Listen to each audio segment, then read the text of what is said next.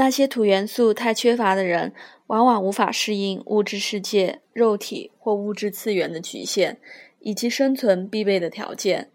他们可能有点不着边际，因为无法落实于眼前的衣食、金钱或居所等现实考虑上面。这样的人往往会忽略生存需要，而且抗拒长大成人，除非被迫面对无法逃避的现实。这种与现实及肉体次元脱节的倾向，会导致他们找不着在世上的定位，没有足够的支撑来展现自己。他们会觉得无立足之地，无法融入社会结构里，也得不到满意的工作。这种不适应的感觉会让这类人寻求对他们而言较为真实的生命经验，譬如活在想象世界里，或是追求超越物质局限的灵性境界。换句话说，这种缺乏土元素的情况也会带来很有利的影响，因为这类人会认为没什么事是不可能的，包括他们的创造力的展现以及灵性追寻在内。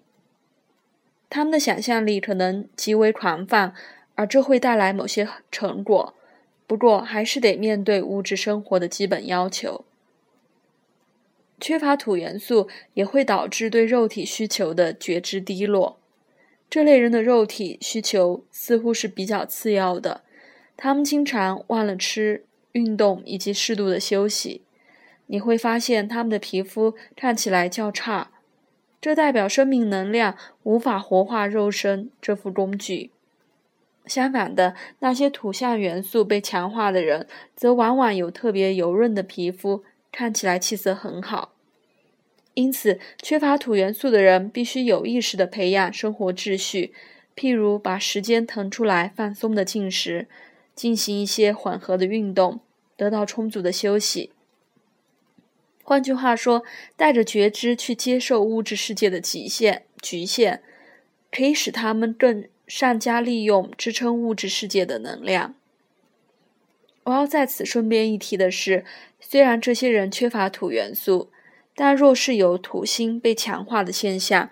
就可以减轻这种不平衡的倾向。那些土元素过于被强化的人，则容易从表面去看事物，他们的视野比较狭窄，经常执着于事物的效用，而忽略了理想，而且缺乏想象力。尼克松就是一个最明显的例子。他的太阳落在摩羯座，上升点落在处女座。他因为太强调现实面的效力以及物质层面的考虑，甚至可以牺牲道德原则。这类人很容易丧失对自己行为的洞察，除非星盘里有许多风象星座，也不容易认清自己运作方式的根本意涵。这些土象星座被强化的人，显然在大部分情况下都极有效率。同时也有不凡的内在力量，而且需要把自己的能能量导向特定的工作。